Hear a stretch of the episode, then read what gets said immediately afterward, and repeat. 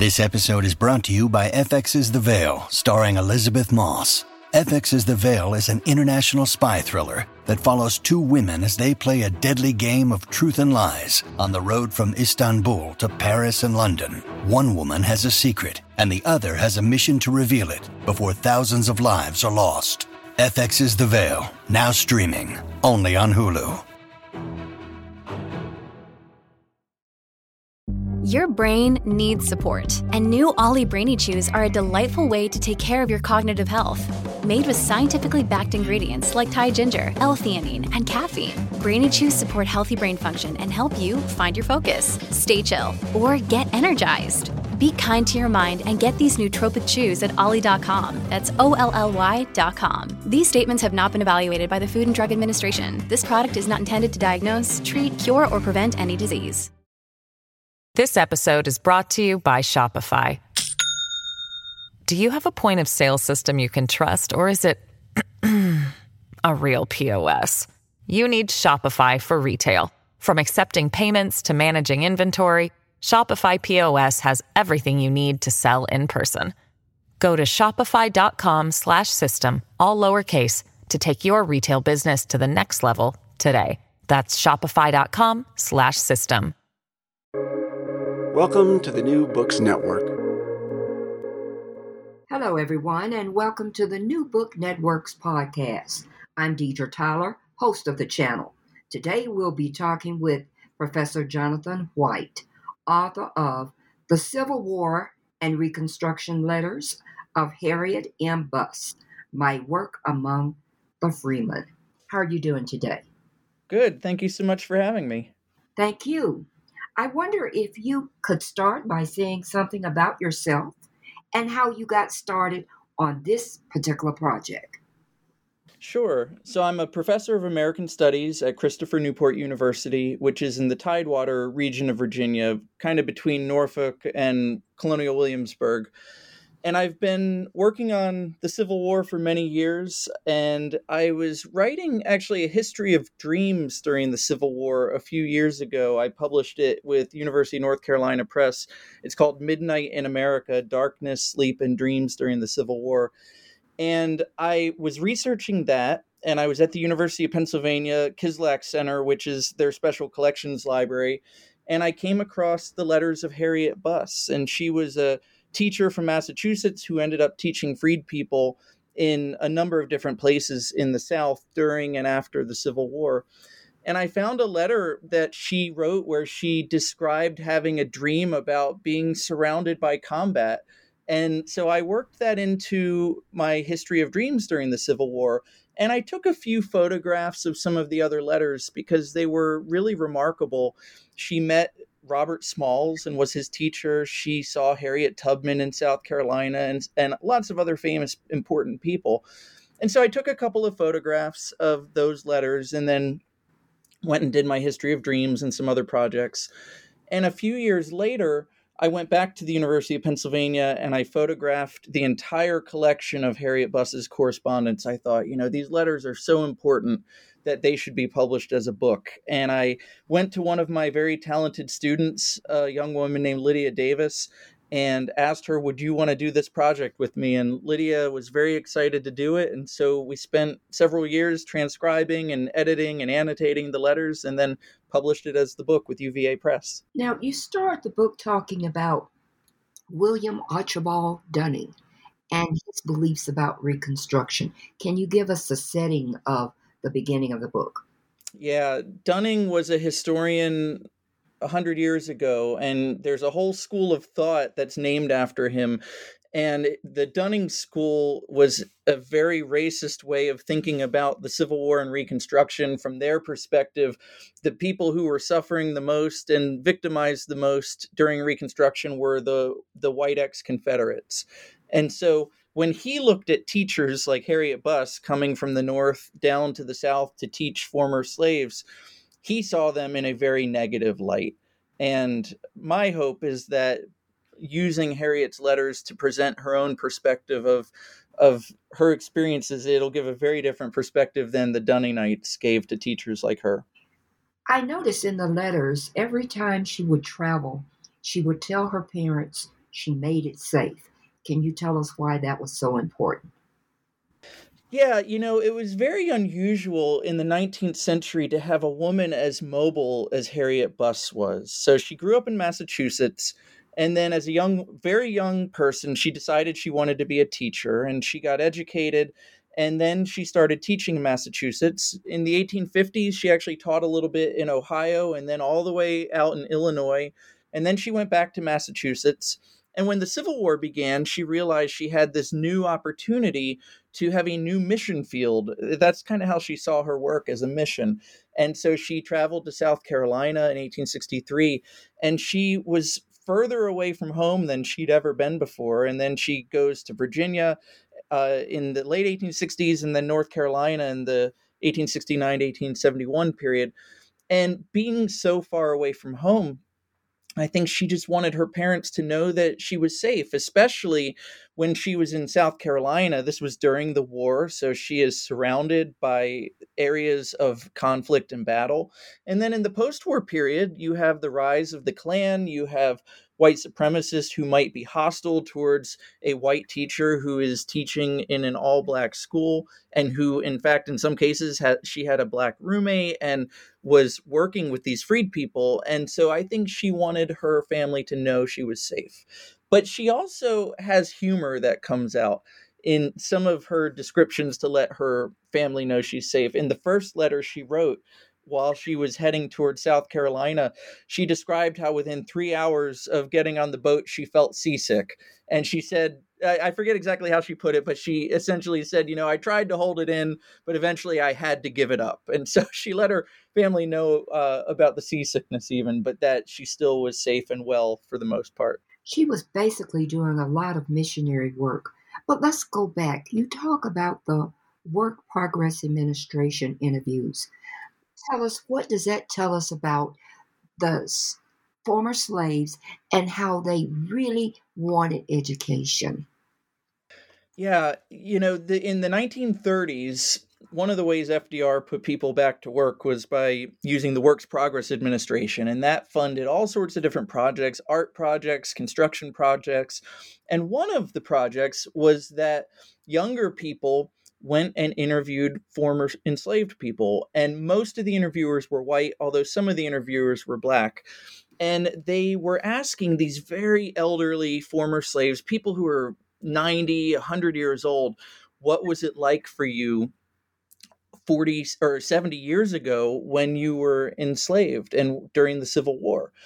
And one of the things that really struck out to me. I read a number of these narratives for other books that I worked on. And one of the things that really struck me was the way that these elderly African Americans talked about how hard it was to gain an education in slavery because it was illegal in the southern states for enslaved people to learn how to read and write because the state authorities believed if if black people can learn how to read and write then they will read abolitionist literature. They'll become dissatisfied with being enslaved as if they need to know that they should be dissatisfied and they'll want to be free and maybe they'll rise up in rebellion and insurrection. And so the the white south prohibited slaves from learning how to read and write. And in these slave narratives you get these just horrific stories of people who learned how to read having their eyes gouged out or eh, learning how to write they had their fingers cut off by their enslavers or the great lengths they would go that they would have these schools out in the woods where one slave who knew a little bit would teach the others what he or she knew. And so i, I wanted to open up the book with a description of how those people struggled to learn how to read and write to then sort of set the stage for during the Civil War when the war is going on and the Union Army is is gaining control of areas of the Confederacy. You've got white missionaries and black missionaries and white soldiers moving into these areas, and the slaves are very eager to gain an education, something that for the most part had been denied them. And so it kind of sets the stage then for people like Harriet to move into the South and and lets the reader know how important education was for African Americans as a way there's a there's another historian who says that gaining an education was a way for former slaves to put as, as much space between them and bondage as possible. If they could gain an education, they could hopefully rise up in the world. Now, what when we look at the northern teachers coming, the northern white teachers coming into the South, were they criticized and who criticized them? It's funny. Well, white Southerners were certainly unhappy with these teachers coming in to the South because they did not want to see formerly enslaved people being educated. They they knew that that would turn white Southern society on its head, and so there's a lot of criticism uh, from the the white Confederates and then ex Confederates.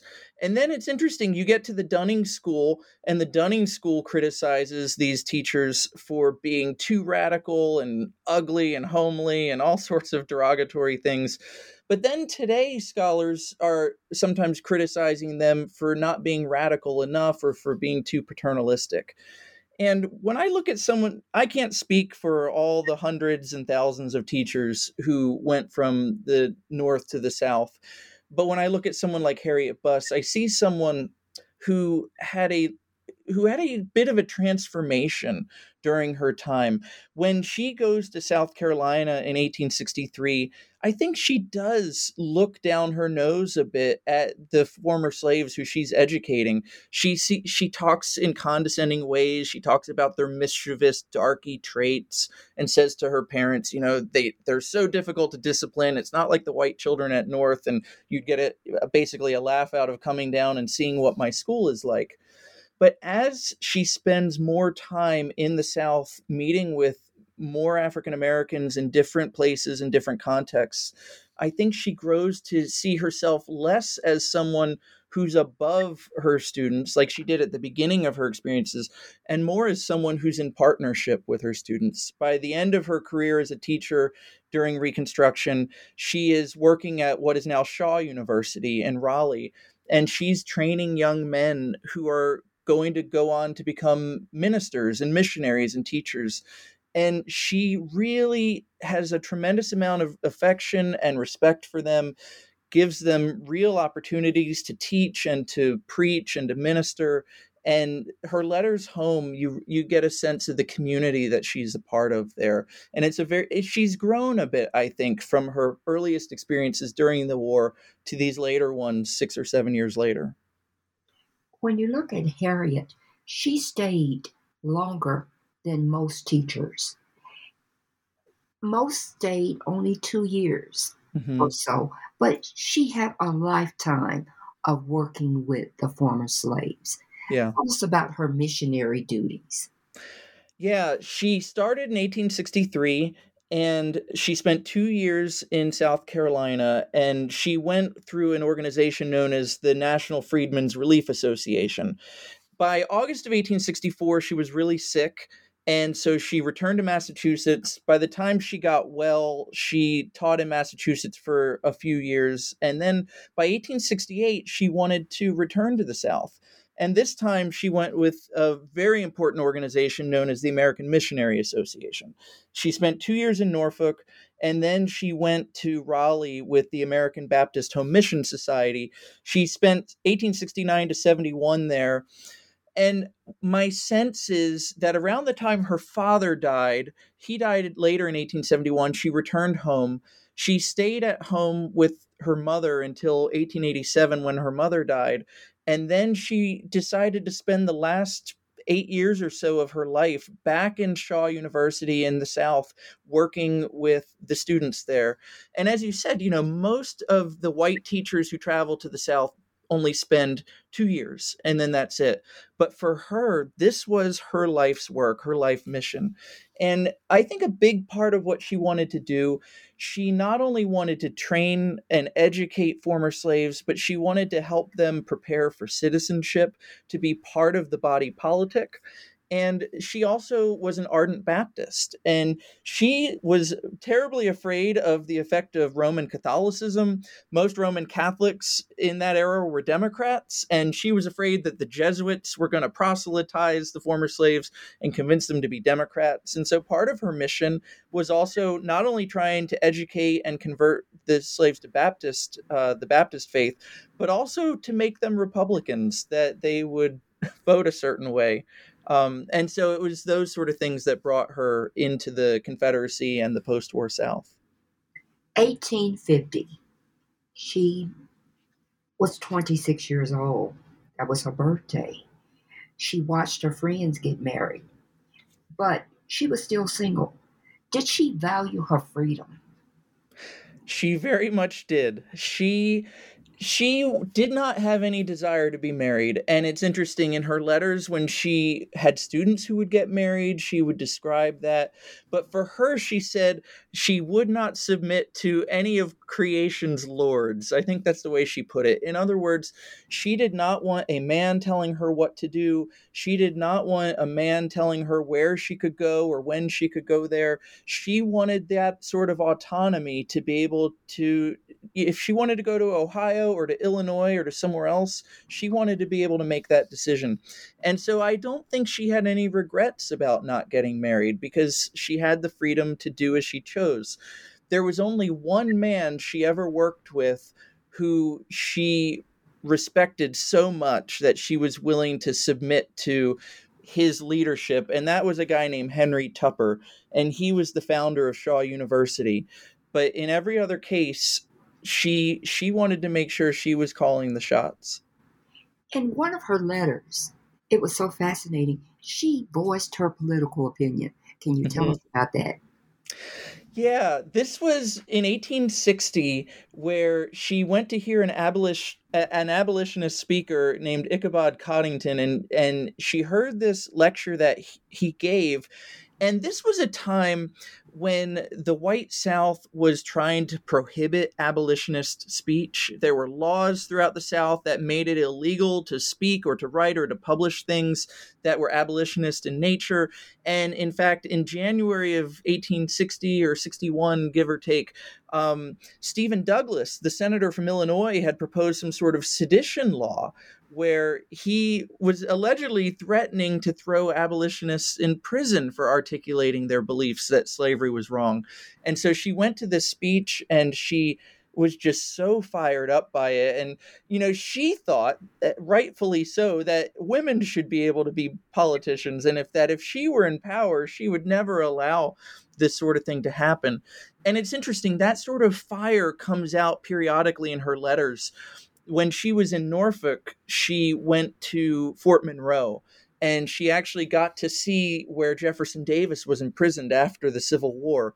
And Jefferson Davis was never punished for his treason. He spent two years in prison and then was let out on bail and then eventually the charges against him were were dropped and he was pardoned on Christmas Day 1868 and when Harriet Buss went to his prison cell and and saw where he was in prison, she said something like to her parents, you know, if I was in charge, he would have been hanged, and a lot more people like him would have been hanged for for their treason. And she she often wished that she could have been more of a leader than society at the time would allow. How did you feel about training the next generation of black teachers?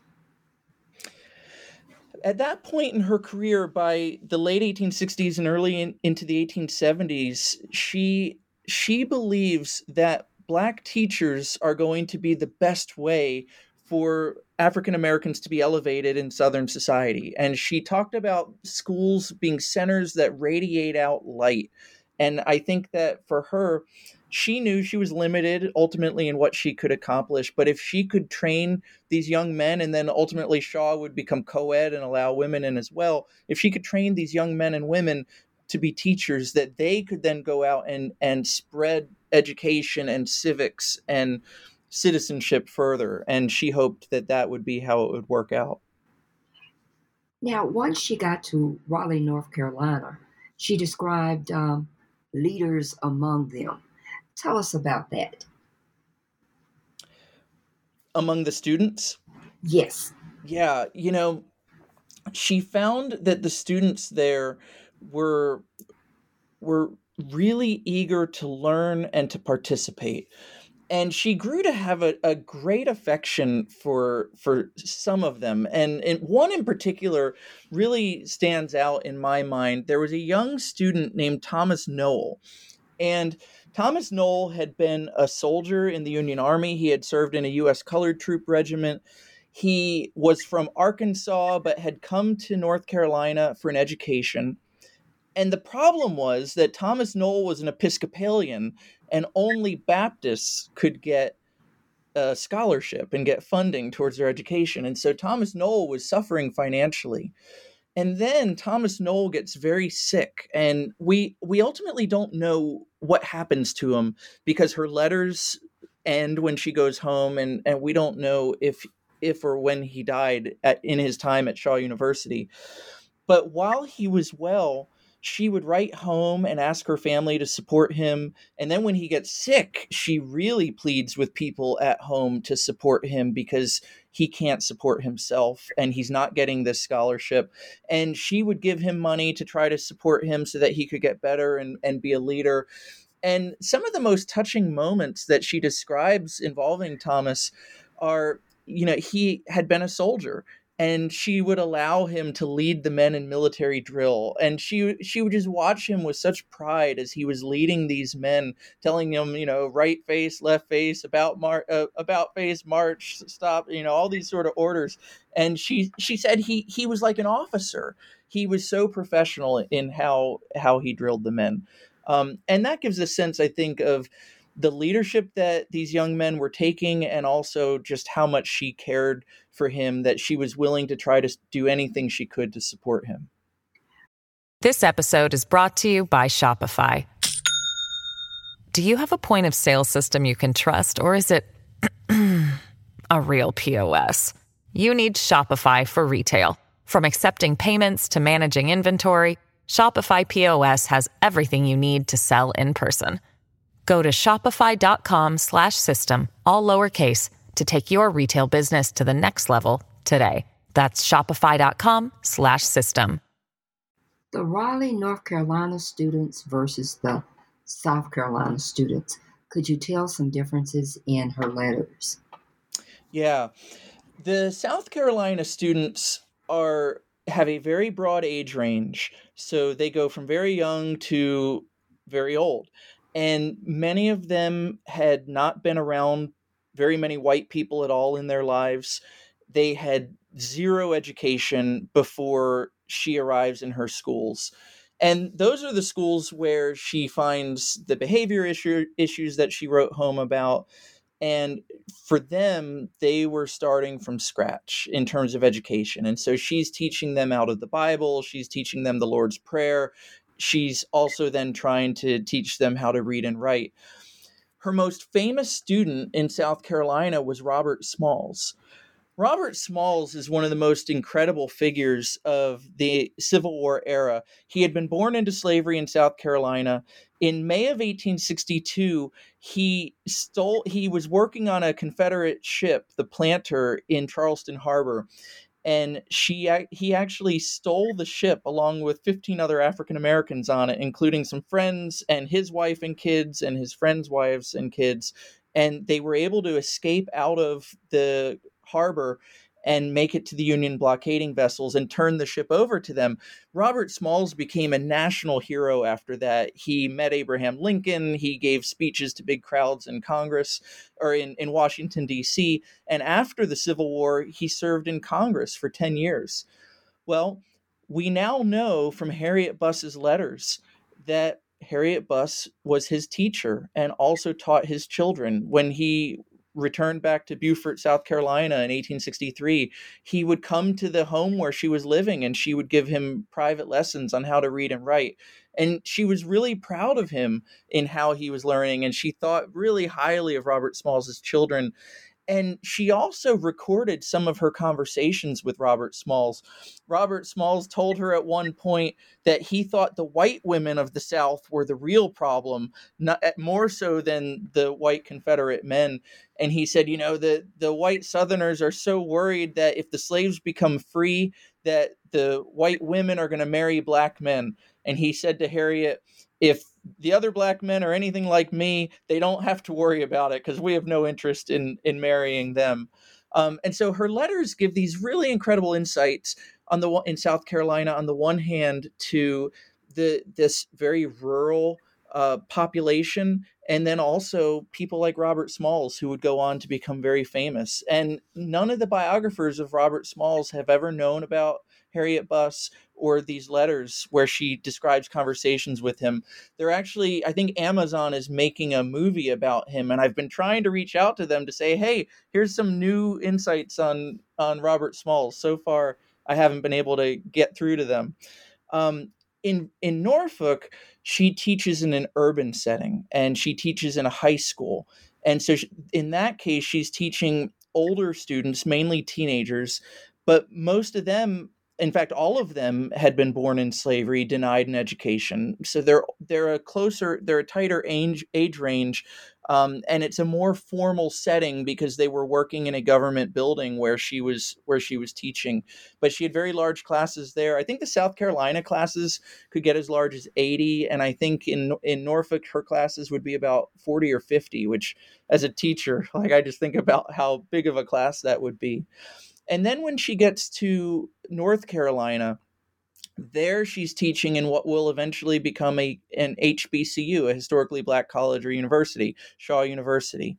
And in that case, I think a number of these men had had some education before. It was all men in that case, whereas the earlier two uh, schools had been male and female, but now she's teaching men and they have education uh, in some cases, and they're going to go on to become educators. And so in each place, she had a, a really different sort of student body. And I think that shaped her experiences in, in pretty important ways. Those letters also gave us information about the types of people she met and how she worked with people, where she lived.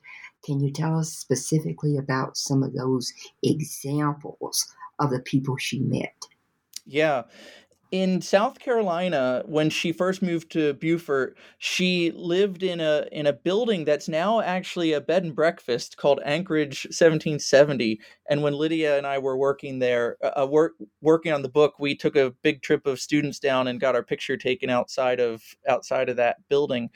And while she was there, she is meeting Union generals and soldiers. She met James Montgomery. He had been a fighter in Bleeding, Kansas in the 1850s, and she expected him to be a really sort of wild eyed man uh, because he had participated in this just brutal hand to hand neighbor against neighbor fighting in, in Kansas during the 1850s. And he ended up being a very soft spoken man.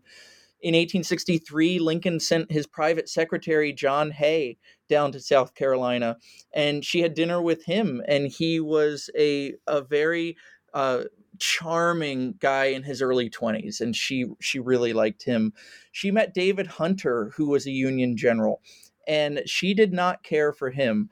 She saw, as I mentioned before, she saw Harriet Tubman we don't know if she interacted with Harriet Tubman, and she actually got Tubman's name wrong. She called her Harriet Tubbs, but she did describe how Harriet Tubman was able to lead Union soldiers on raids and um, get chickens and other animals that they brought back for the use of of the people in Beaufort, South Carolina.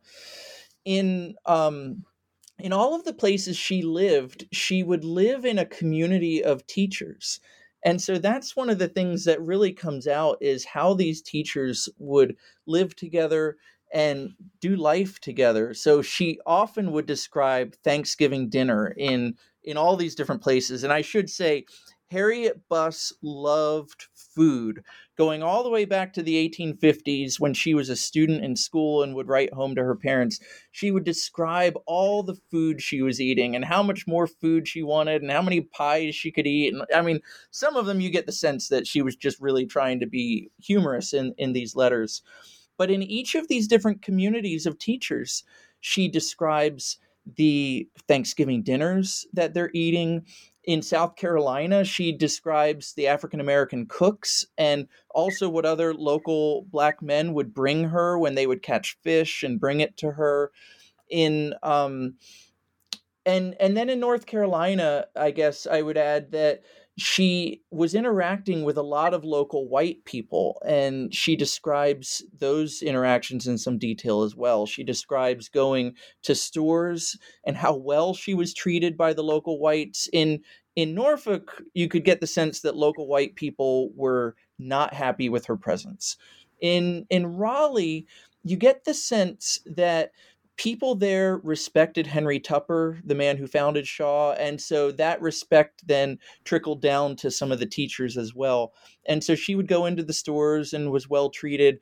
And in one particularly gruesome entry, she describes having a tooth pulled without any sort of anesthesia or anesthetic, and you know the pain. Like I cringed when I was editing that part because of how how graphic it was.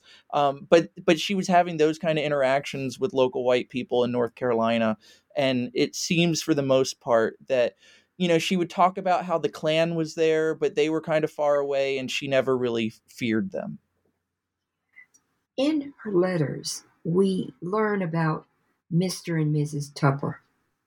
And I think a lot of people are not aware of all the things he did to start the school. Can yeah. you tell us that story? Yeah. Henry Tupper was from Massachusetts.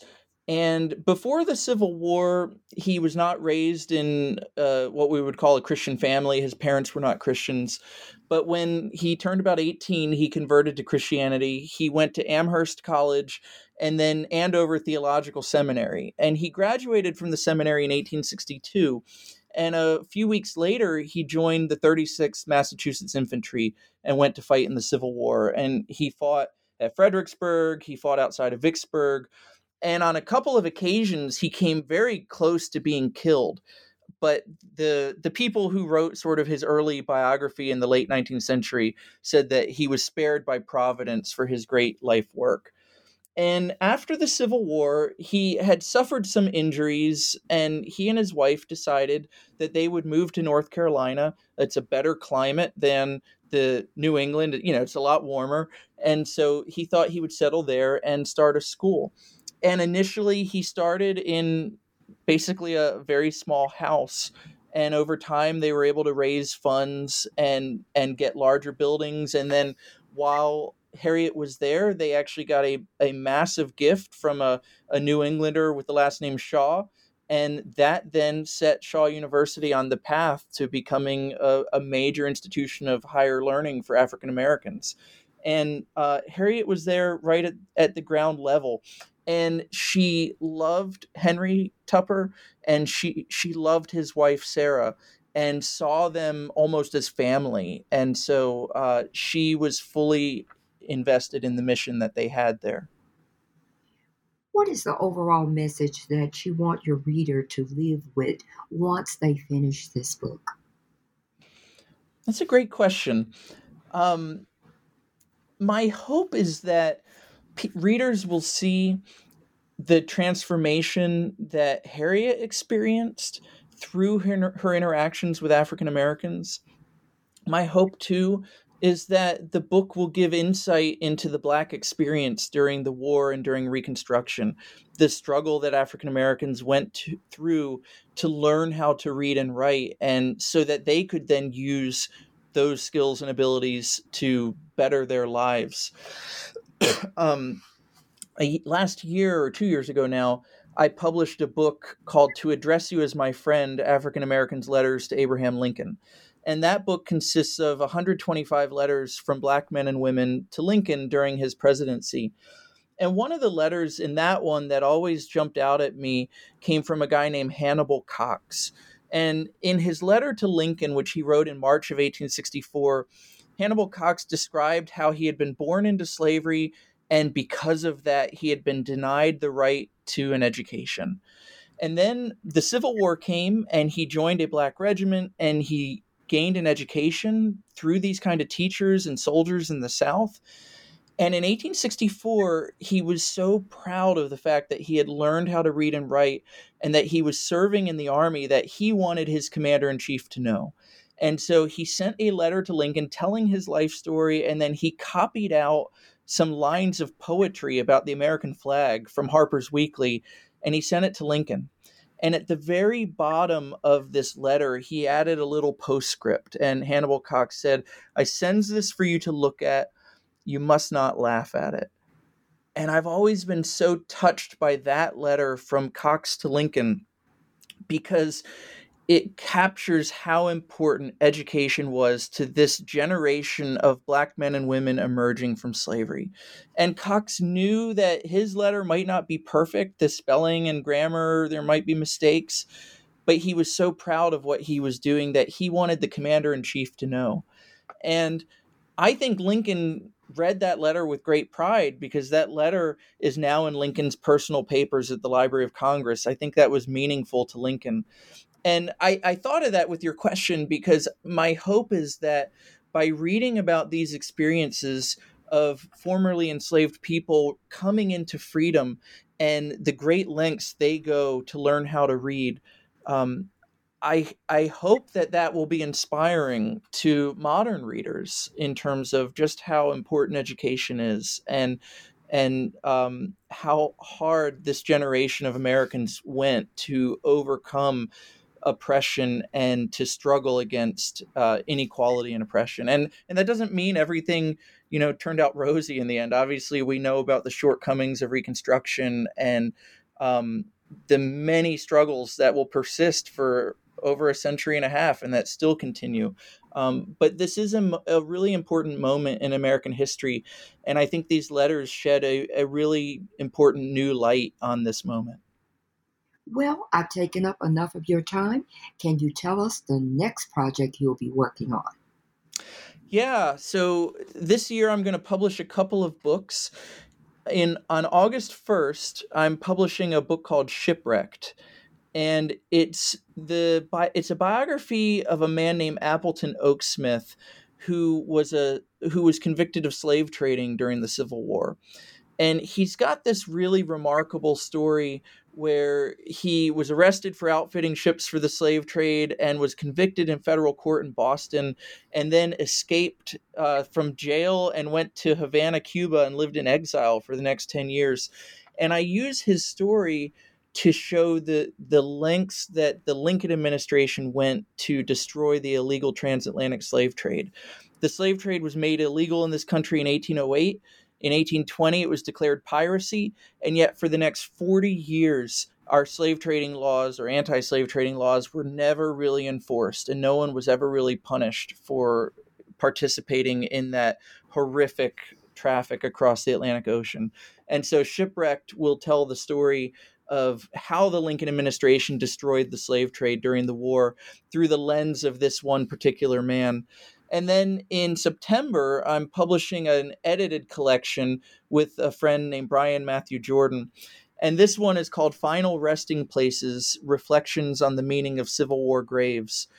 And we found 29 historians and we asked them to each of them to pick a grave site that was meaningful to them and to write an essay on what that gravesite means to them and also uh, what it tells us about the Civil War. And so we've got a lot of really prominent writers. We have David Blight wrote the foreword. People like Allen Guelzo and Michelle Krowl of the Library of Congress, Hilary Green of Davidson, a lot of really wonderful historians. And each gravesite is different. So it's not just a bunch of headstones, but my friend Anna Gibson Holloway wrote about the turret of the USS Monitor as a gravesite because it, it was discovered about 25 years ago or 20 years ago, and there were two skeletal remains in it. Or Michael Vorenberg of Brown University, he wrote an incredibly moving essay about something that happened very close to Harriet Buss, actually, when she was in South Carolina. There were 20 black men on a small boat and a, a, sailor on a larger boat very carelessly went past them quickly and capsized this smaller boat, and the 20 men could not swim and drowned.